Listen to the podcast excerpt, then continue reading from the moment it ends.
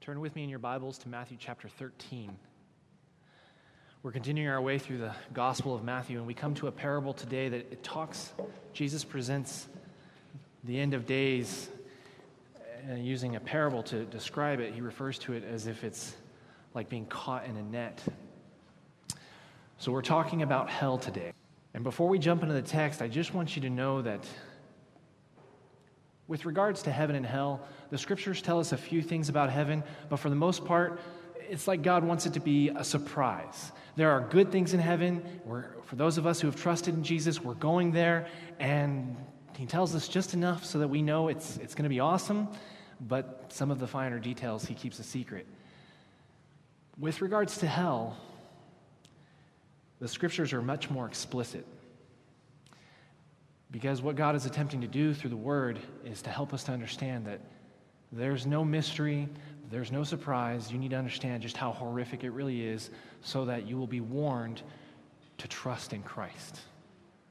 The scriptures talk about hell twice as much as they talk about heaven, and there is no mystery. We're going to get into this text today, and I'm going to say some very basic things, and it will be very, very difficult for us to hear.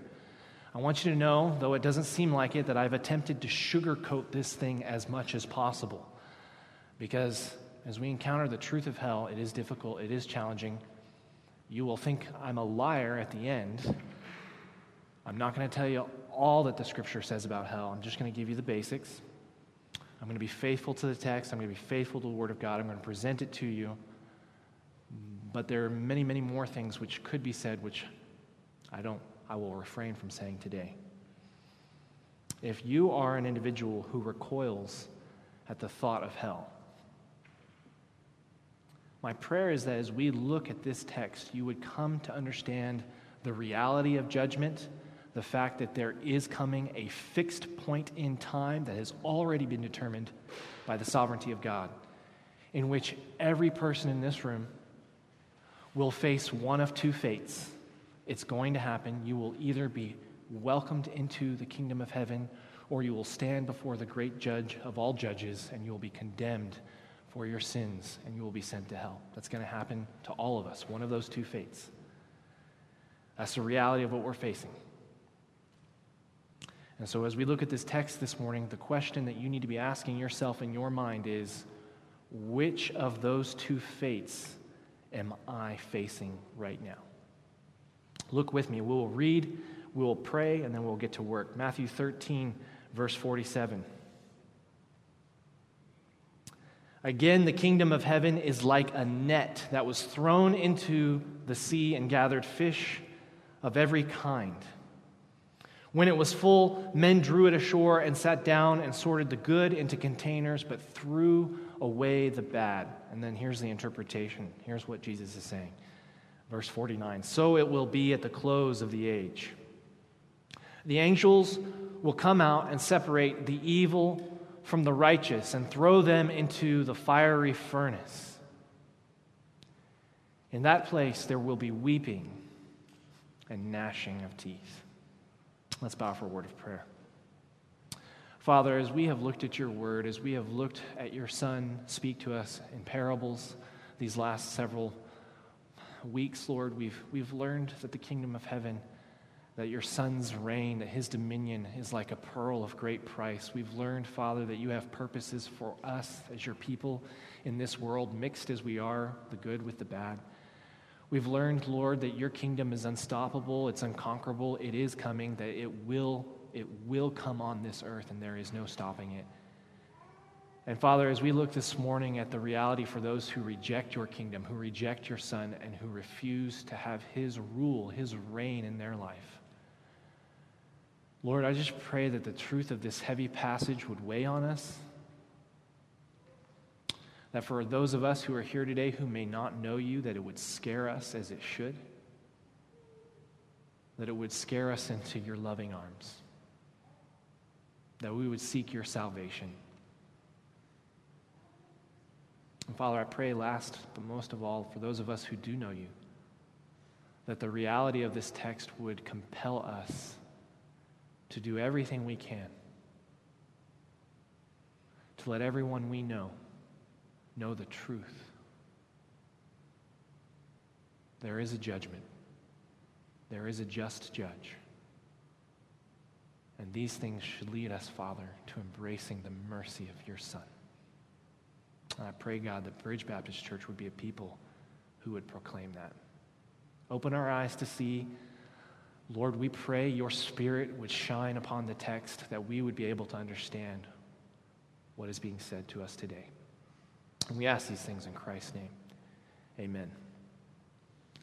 As a child, we had a sort of a thicket. It was a sort of a, an empty, barren sort of pasture behind my house. And my twin brother and I would go out into these woods, and, and there were several clumps, several real, real dense thickets that sort of had these cedar bushes kind of clustered around, and it had these tall oak trees in the middle. And, you could kind of push your way through these cedar bushes, these cedar trees, into the interior. And it was sort of like a little fort. You know, it was sort of walled around by cedar bushes, and on the inside there were branches and things like this. And we determined one day we we're going to turn one of these thickets into our personal fort. So we went in with loppers and clippers, and we clipped out all the brush and all the scrub. And so we had a nice oak canopy over top, and we were walled in thick all around with cedar bushes, and we had a nice play area. One day, as we came to what we considered to be our personal property, our fort, we discovered the remains of what could only be other children that had been playing there. And we determined that this injustice must not stand. Now, as an eight year old enterprising young man, my twin brother and I got together and we thought, hmm, what can we do to make this not a safe place for other people to come to sort of keep them away. And we decided we would rig up a series of booby traps. Now, you need to understand we're eight years old. If you can recall your life as an eight year old, how many booby traps did you rig up that were successful? Zero is the number I'm coming up with. So we decided we were going to rig up some booby traps, not ever expecting that anyone would seriously be hurt by one of these things. We started to dig. Our first plan was to dig a pit and then put sharpened stakes in the bottom that you would fall on them. Now, this is Texas, y'all. In honor of Cowboy Festival, I'm going to use my Texas lingo. This is Texas, y'all. You get down about six inches and you hit limestone. Okay? You're not actually digging a pit in Texas. Just want to put your minds at ease. There are no basements in Texas. They can't get down that far. You dig down about six inches, you hit limestone, you hit bedrock, and then you pour your foundation. So it's not like here where everybody has a basement that's you know submerged. You just can't get in the soil like that in Texas. But we thought we could. So we dug down, we hit the limestone, and after about two weeks of going out every, every day after school and picking away at this, we said, you know what, this is hopeless, it'll never work. So we decided, how could we improve upon this pit and make it somewhat scary? We thought, hmm, hmm, a person will step in this pit, we'll cover it over with leaves and twigs, and they will start to fall the six inches to the limestone but they will think that it's much, much further, and then they will reach out to try and grab something as they think they're falling, right? Makes sense? So we devised an improvement to our original booby trap. We decided to take a log and sharpen one end of it and perch it in the oak tree canopy overhead in a, in a fork in the branch. And we tied the rope to the end of the log, such that when the person stepped on what he considered to be firm ground and then began to fall the six inches into the limestone below, he'd reach out, he'd grab the rope hanging there to save himself, and he would yank the log that had the sharpened end on one end of it, and it would fall down and hit him in his head. Please have grace, okay? Like I said, you don't ever, as an eight year old boy, devise booby traps thinking that they're going to actually work. It's half play, it's most entirely play. So we did this. We chopped a log, we sharpened it, we perched it in the tree, and we were like, yes, this is awesome. We tested it a little bit. Yeah, like if you get, yeah, it looks, it was a huge amount of effort to get this thing up into the tree, so we didn't want to actually set it off, but we just kind of, we kind of pulled on it. Yeah, it's kind of teetering up there. It looks like it could really come down. We were like, awesome, now we have a booby trap. And now our fort is secure. So we continued on with our play after many, many weeks of grueling effort. Well, guess what happened? One day, as we were playing, my brother, who built the booby trap and helped devise it and was intimately knowledgeable of all of its fine inner workings, stepped in the pit, freaked out as he was falling what he knew, if he'd stopped to think about it, only six inches grabbed the rope, yanked the rope, stopped, and I was standing about five feet from him when it happened, and he looked at me, and I looked at him. And there was that moment of, is it to work? and it did work. It comes crashing down, and he looks up and he sees this thing falling down on his head. And he looks at me, and I'm looking up, and I look at him. And there's this moment in time where we make eye contact, and I can only describe that, that moment as having two primary sensations. One, oh no, for you. I'm so sorry for what's about to happen. And then the second emotion, sort of a combination of satisfaction and elation. You know, yes, it's working, it's working. There, I mean, I'm not going to lie, I was somewhat happy that for once in my life I devised a contraption that actually worked like it was supposed to. It was my first successful invention. And sure enough, the log came down, sadly, and it hit my brother in the head, knocked him cold, gashed his, uh, gashed his scalp, he was rushed to the emergency room and treated for concussion, and he had to have, you know, 12 stitches put into, put into his head. He lived to tell the story, okay, like he's okay, he's successful, he has a career in the Coast Guard, you know, and, and uh, he's, he's gone on to live a happy life. I just want you to know no ultimate harm, no, no lasting harm came from that. Now, I want you to understand that moment. When my brother yanked on that rope, something inevitable was set in motion that was going to come crashing down on his head. And he looked up and he saw it coming. I looked up, I saw it coming, and we looked at each other and we locked eyes for just the briefest of seconds before the log came crashing down and in that moment, that moment where I was thinking, oh no, this is the reality of what was going through both of our minds in that moment. He was powerless to escape, and I was helpless to save him. And in that brief moment, when you know what's coming, and you know there's nothing you can do about it, and you know that there's nothing anyone else can do about it, that is a moment of horror.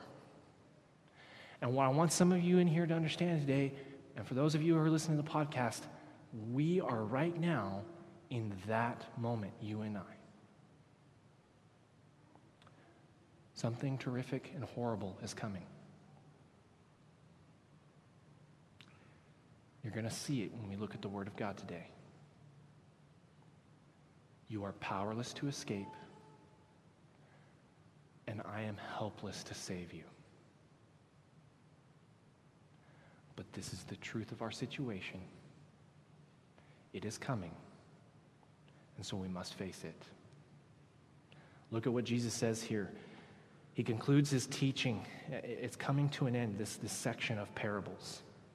And as we've looked, we've, we've noticed that there are four types of soil. We've noticed that there's this parable of the wheat and the weeds, and it's focusing on the nature that evil and good coexist in this world, and that God has purposes for his good people continuing to live and dwell amongst evil people. And he talked about that, and he gives an interpretation of that. Following that parable, there's this parable of the mustard seed and the leaven and the fact that God's kingdom is coming. There's nothing you can do to stop it. It is coming on this earth. A series of events have been set in motion, starting all the way back at the beginning of time, finding its truest, deepest significance in the birth, the ministry, the death, the crucifixion, and the resurrection of Jesus Christ.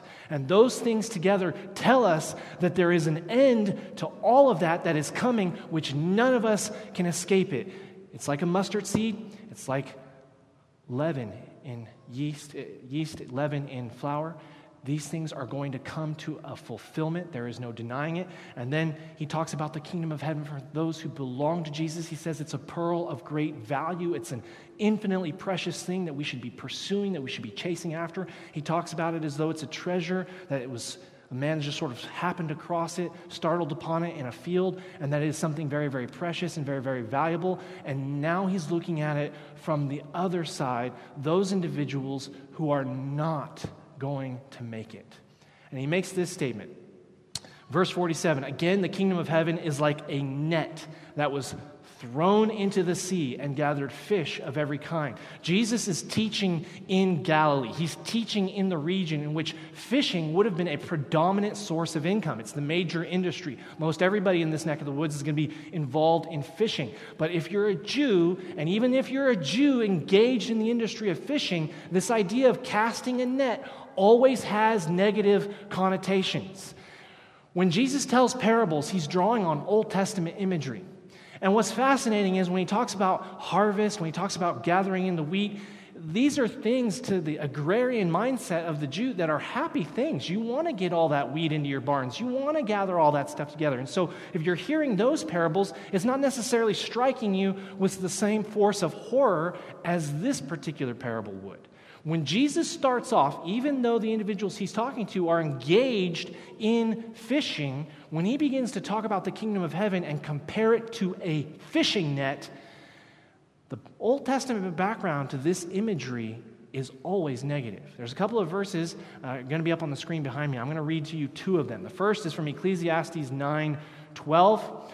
Man does not know his time, like fish that are taken in an evil net, and like birds that are caught in a snare, so the children of man are snared at an evil time when it suddenly falls upon them.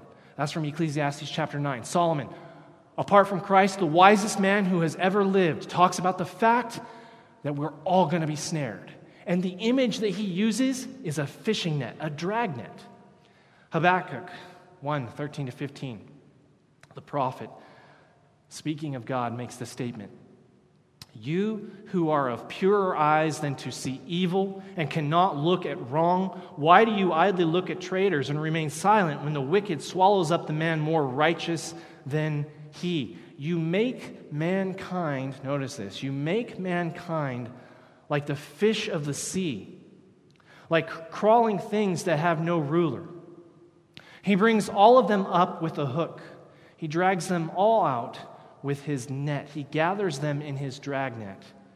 He rejoices and is glad. The scriptures talk about the fact that God is casting a net. When we're talking about harvesting wheat, wheat is just a plant, but fish are meant to live in the water. And they're creatures. They swim around and they, they have a life down there, and, and we're going to eat these things. And so we cast out our net and we're going to haul them out of their natural environment and they're going to be killed. This is an image of judgment. And it is the image that Christ is employing here in this particular passage. The kingdom of heaven is like a net. Sagene is the Greek word that is used here. It's a dragnet, just like what we saw back in Habakkuk.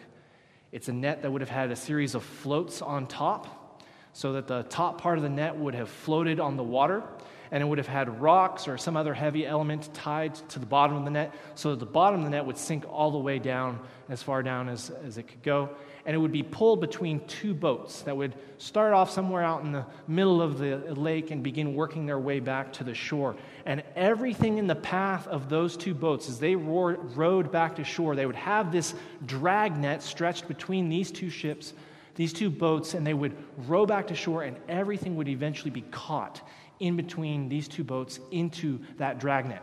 And Jesus, speaking to Galileans, speaking to individuals who predominantly made their living on the sea, would have been intimately familiar with this imagery, and with their cultural background, would have been bothered and horrified to be told that the kingdom of heaven, God's reign on this earth, can be compared to a fish a fisherman making his catch.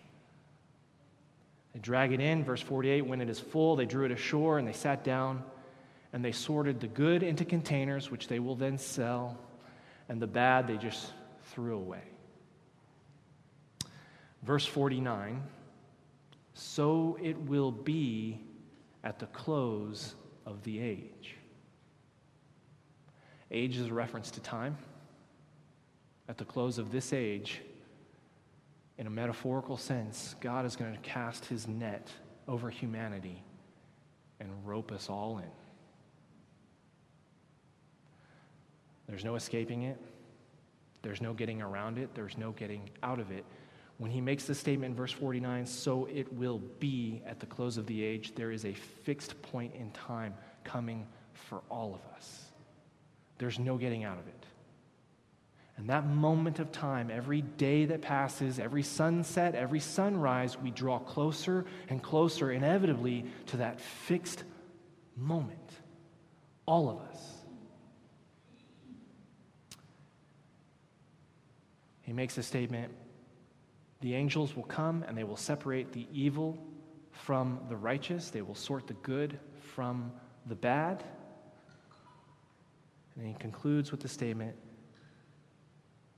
the bad, verse 50, they will throw into the fiery furnace. In that place, the fiery furnace, there will be weeping and gnashing of teeth.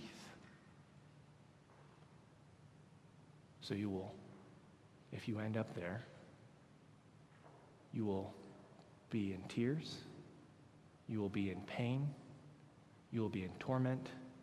There will be crying and screaming and wailing and tears and pain such that you're gnashing and grinding your teeth in agony. Reading on this this week, a number of commentators point out as they, you know, you read these systematic theology books and you know, it's always at the end of the book. It's like this is the last topic anybody wants to talk about, so it comes at like page 1000. I was reading John Frame, whom I greatly respect and admire and, and deeply appreciate his scholarship. And he makes this statement, which I find to be common amongst many theologians. If I were to invent my own religion, this is his statement, if I were to invent my own religion, I can assure you that there would be no place in it for a hell. Now, what Dr. Frame is attempting to do with that comment is to sort of show you that he also doesn't like the idea of a hell. I want you to know that I'm with him. I don't like the idea of a hell. You say, well, that's great, but what does God think of it? God doesn't like the idea of a hell. In Ezekiel chapter 18, it makes the statement God, speaking through the prophet Ezekiel, says, I take no pleasure in the death of the wicked. I have no pleasure in anyone dying. God does not want any of us to die.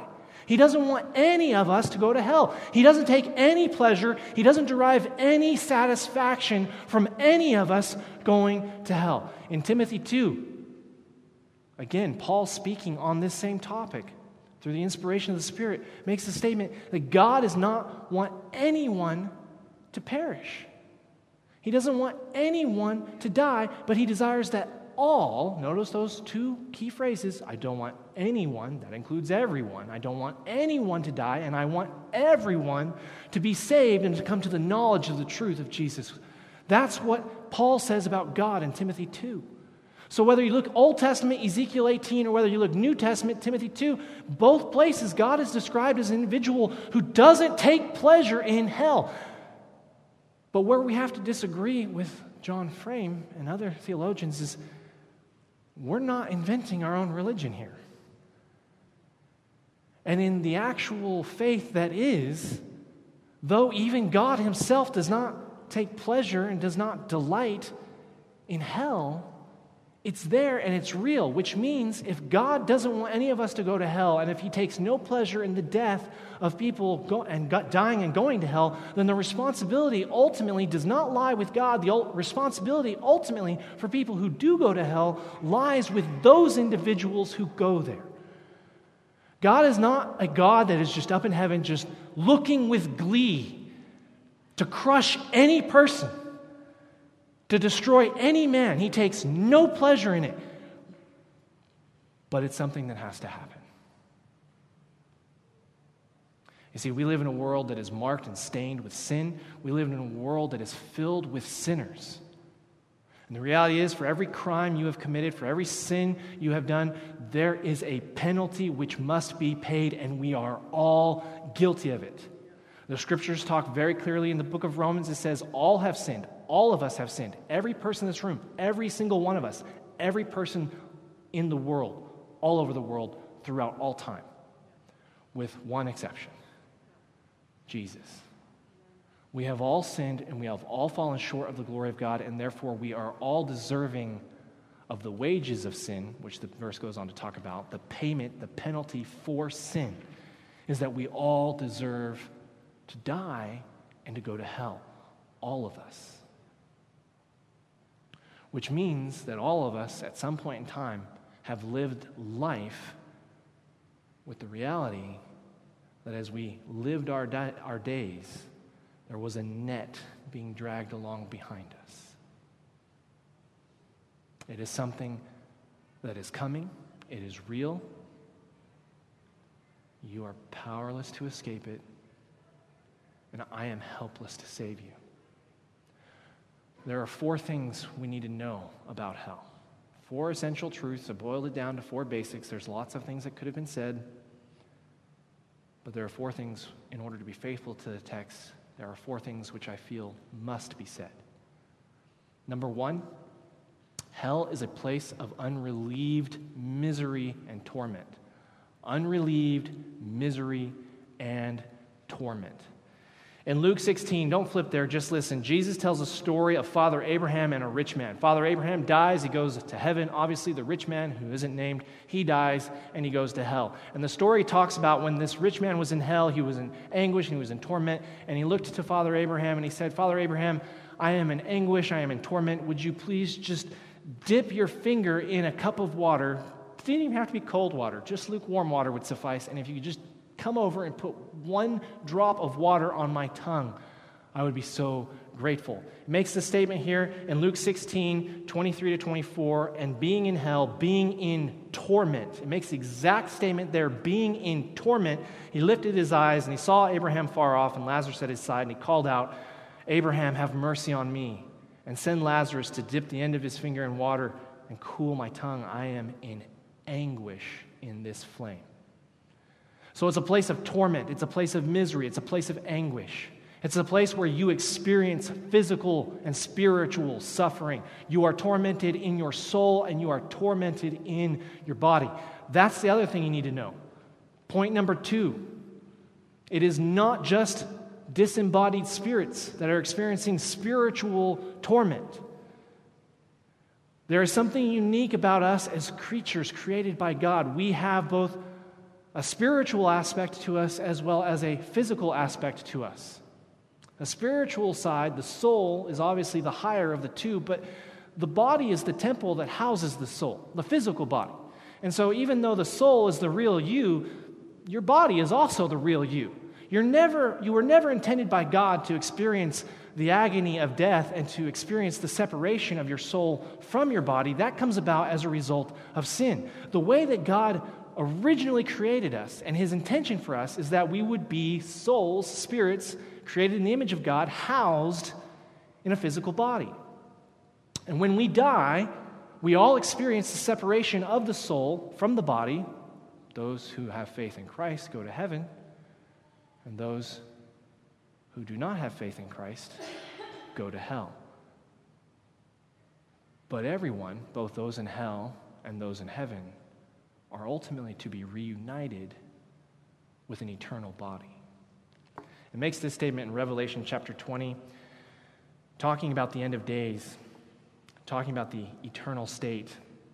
The Bible says, the prophet John, as the Spirit is moving him, says, I saw thrones, and seated on them were those to whom the authority to judge was committed. Also, I saw the souls of those who had been beheaded for the testimony of Jesus and for the word of God, and those who had not worshipped the beast or its image and had not received its mark on their foreheads or their hands. They came to life and reigned with Christ for a thousand years. They came to life. Now, he's using symbolic language. They were living in heaven, But when he says they came to life, he's talking about the fact that they came back to a resurrected body.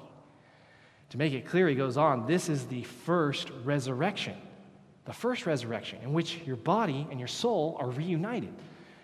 Blessed and holy is the one who shares in the first resurrection. Over such, the second death has no power.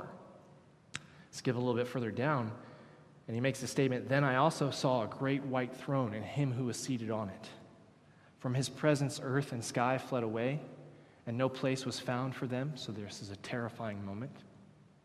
And I saw the dead, great and small, standing before this throne, and books were opened. And another book was opened, which is the Lamb's book of life. And the dead were judged by what was written in the books according to what they had done.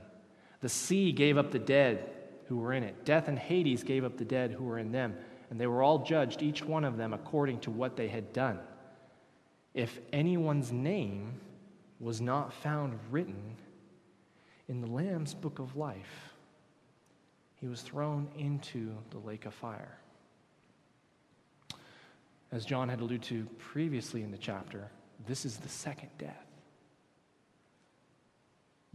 Hell, the lake of fire, however you want to refer to it, is a place where you are tormented and you are in misery and you experience torment in both soul and body.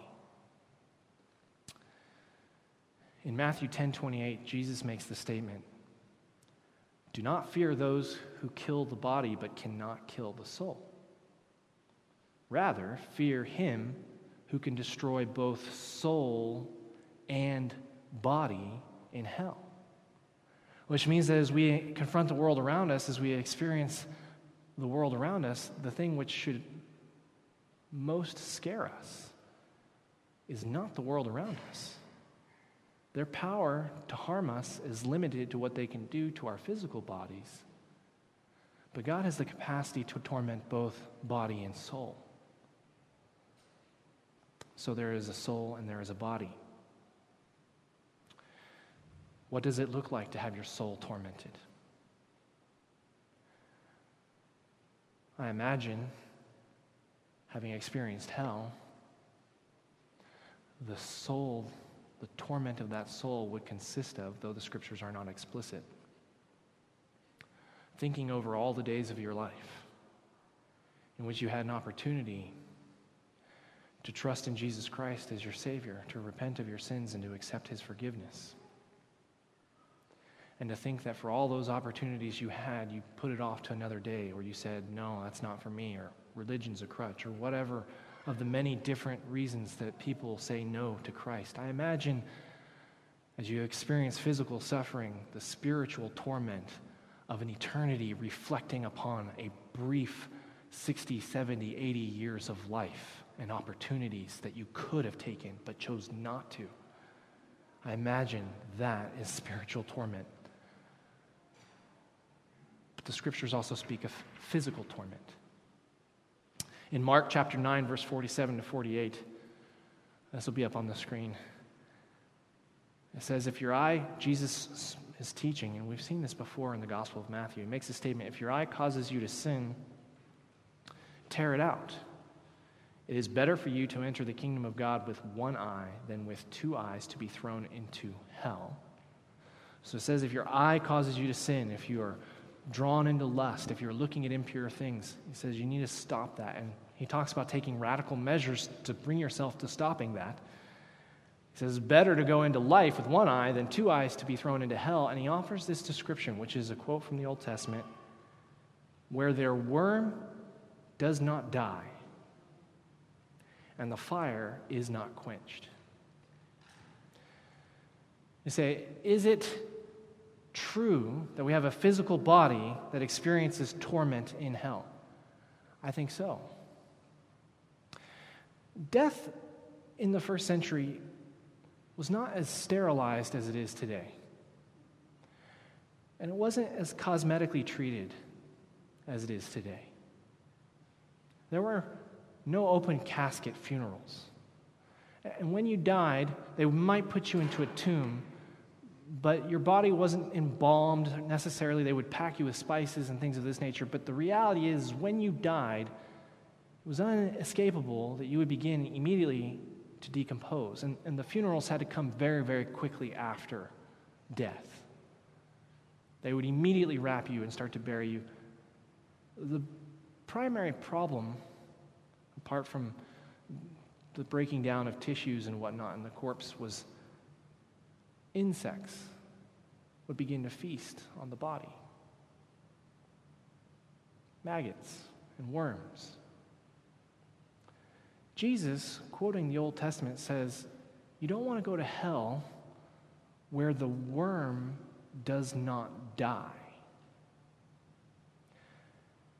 Now, the horrifying logic of what he is saying is this when the body is completely decomposed and the flesh has been totally devoured, there's no more food for the worm to eat, and therefore the worm dies. When he says the dead are thrown into hell where the worm does not die, he's talking about the fact that your body does not decompose, it does not rot away, you do not experience the sweet release of death.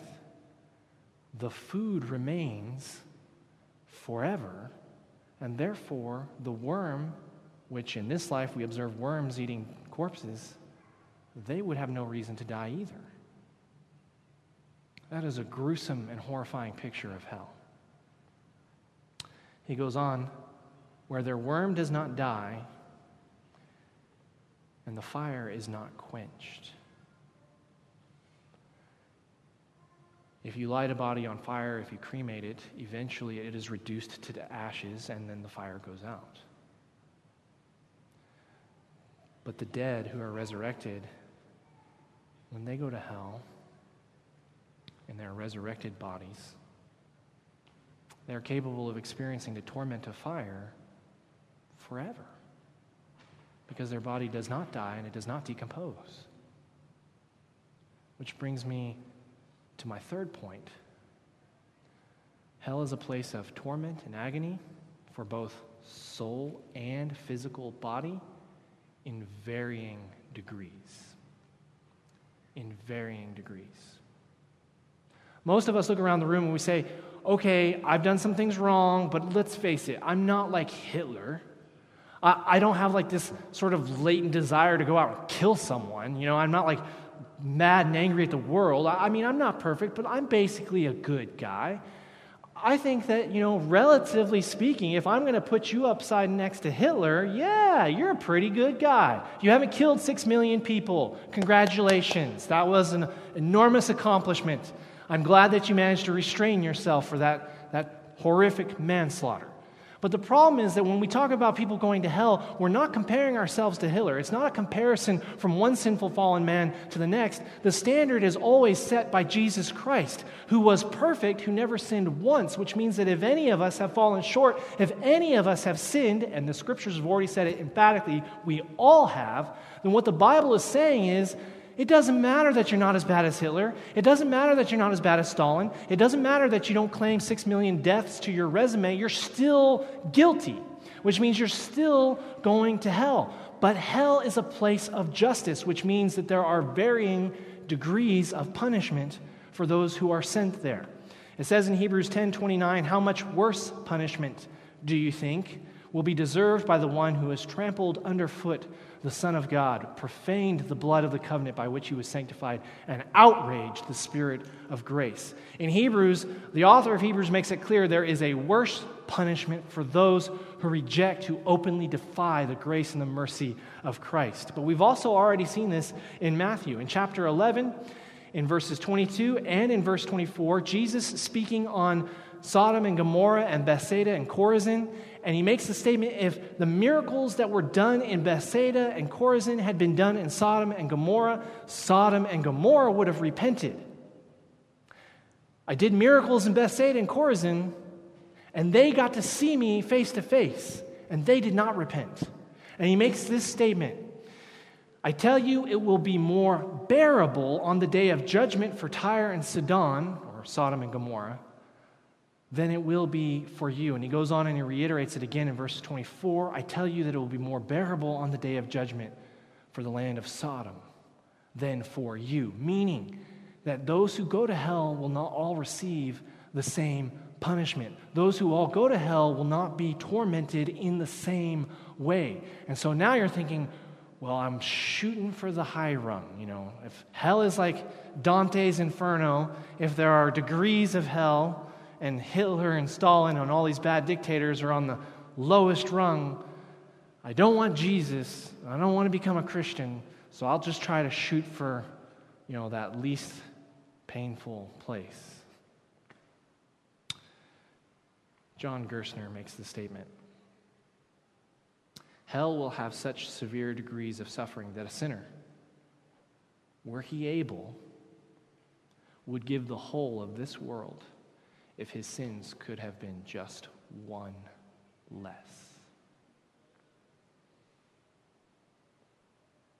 Even though there are degrees, you don't even want to experience the least of them. You don't want to go there.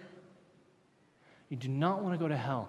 And I'm telling you here and now, the reason you don't want to go to hell, the number one reason, is because it is eternal. It goes on forever. In Matthew 25, Jesus makes the statement The righteous will go away into eternal life, but the unrighteous into eternal punishment. That word eternity means something that is ageless, that is infinite, that is never ending. And if we want to grasp and cling and hold on to the truth that there is an eternal, never ending heaven, if there is an eternal, never ending paradise, there's no way to wrap our arms around that kind of an eternity without also simultaneously embracing the eternity that awaits those who do not want Christ to be their king. It goes on forever, which means when you've been there 10 million years, thinking about that brief 60, 60 year window of your life in which you could have trusted in Christ when you've been there 10 million years experiencing the torment of your body, both your body and your soul, all you have to look forward to is 10 million more.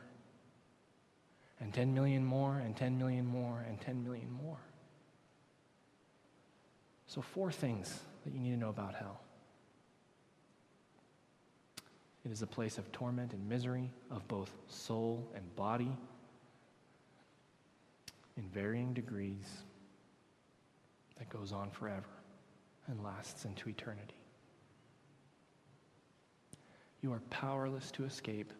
I am helpless to save you. But you are not hopeless. This is a penalty we all deserve. And this is a fate that is inescapable and is coming on this world but you are not without hope.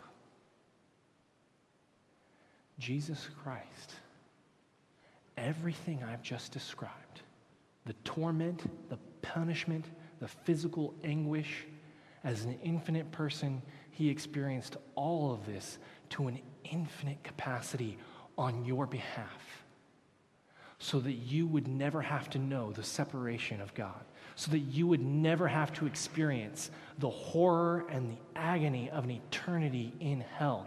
Jesus Christ died on the cross, bearing the full weight of God's wrath, so that you would never have to taste this future. So, if you are here and able to hear what I am saying, if you are listening online through the podcast or the website, and you are able to hear what I am saying. You need to know that the only way you escape hell, and it's the only way that anyone escapes hell, and there are many who have placed their faith in Christ who have escaped hell. The only way you do it, the only way you make it out, is if you will repent of your sins trust in what Jesus Christ did for you on the cross as a sufficient satisfaction for the demand of justice.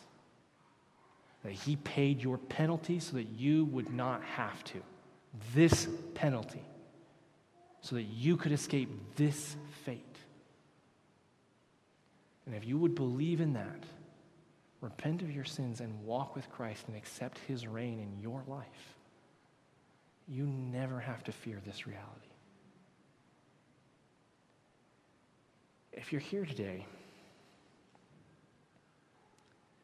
and you have not trusted in Jesus Christ and only in Jesus Christ for the satisfaction of this penalty,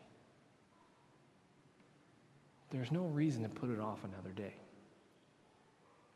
There's no reason to wait another moment. There's no reason ever to think, I'll make this decision tomorrow.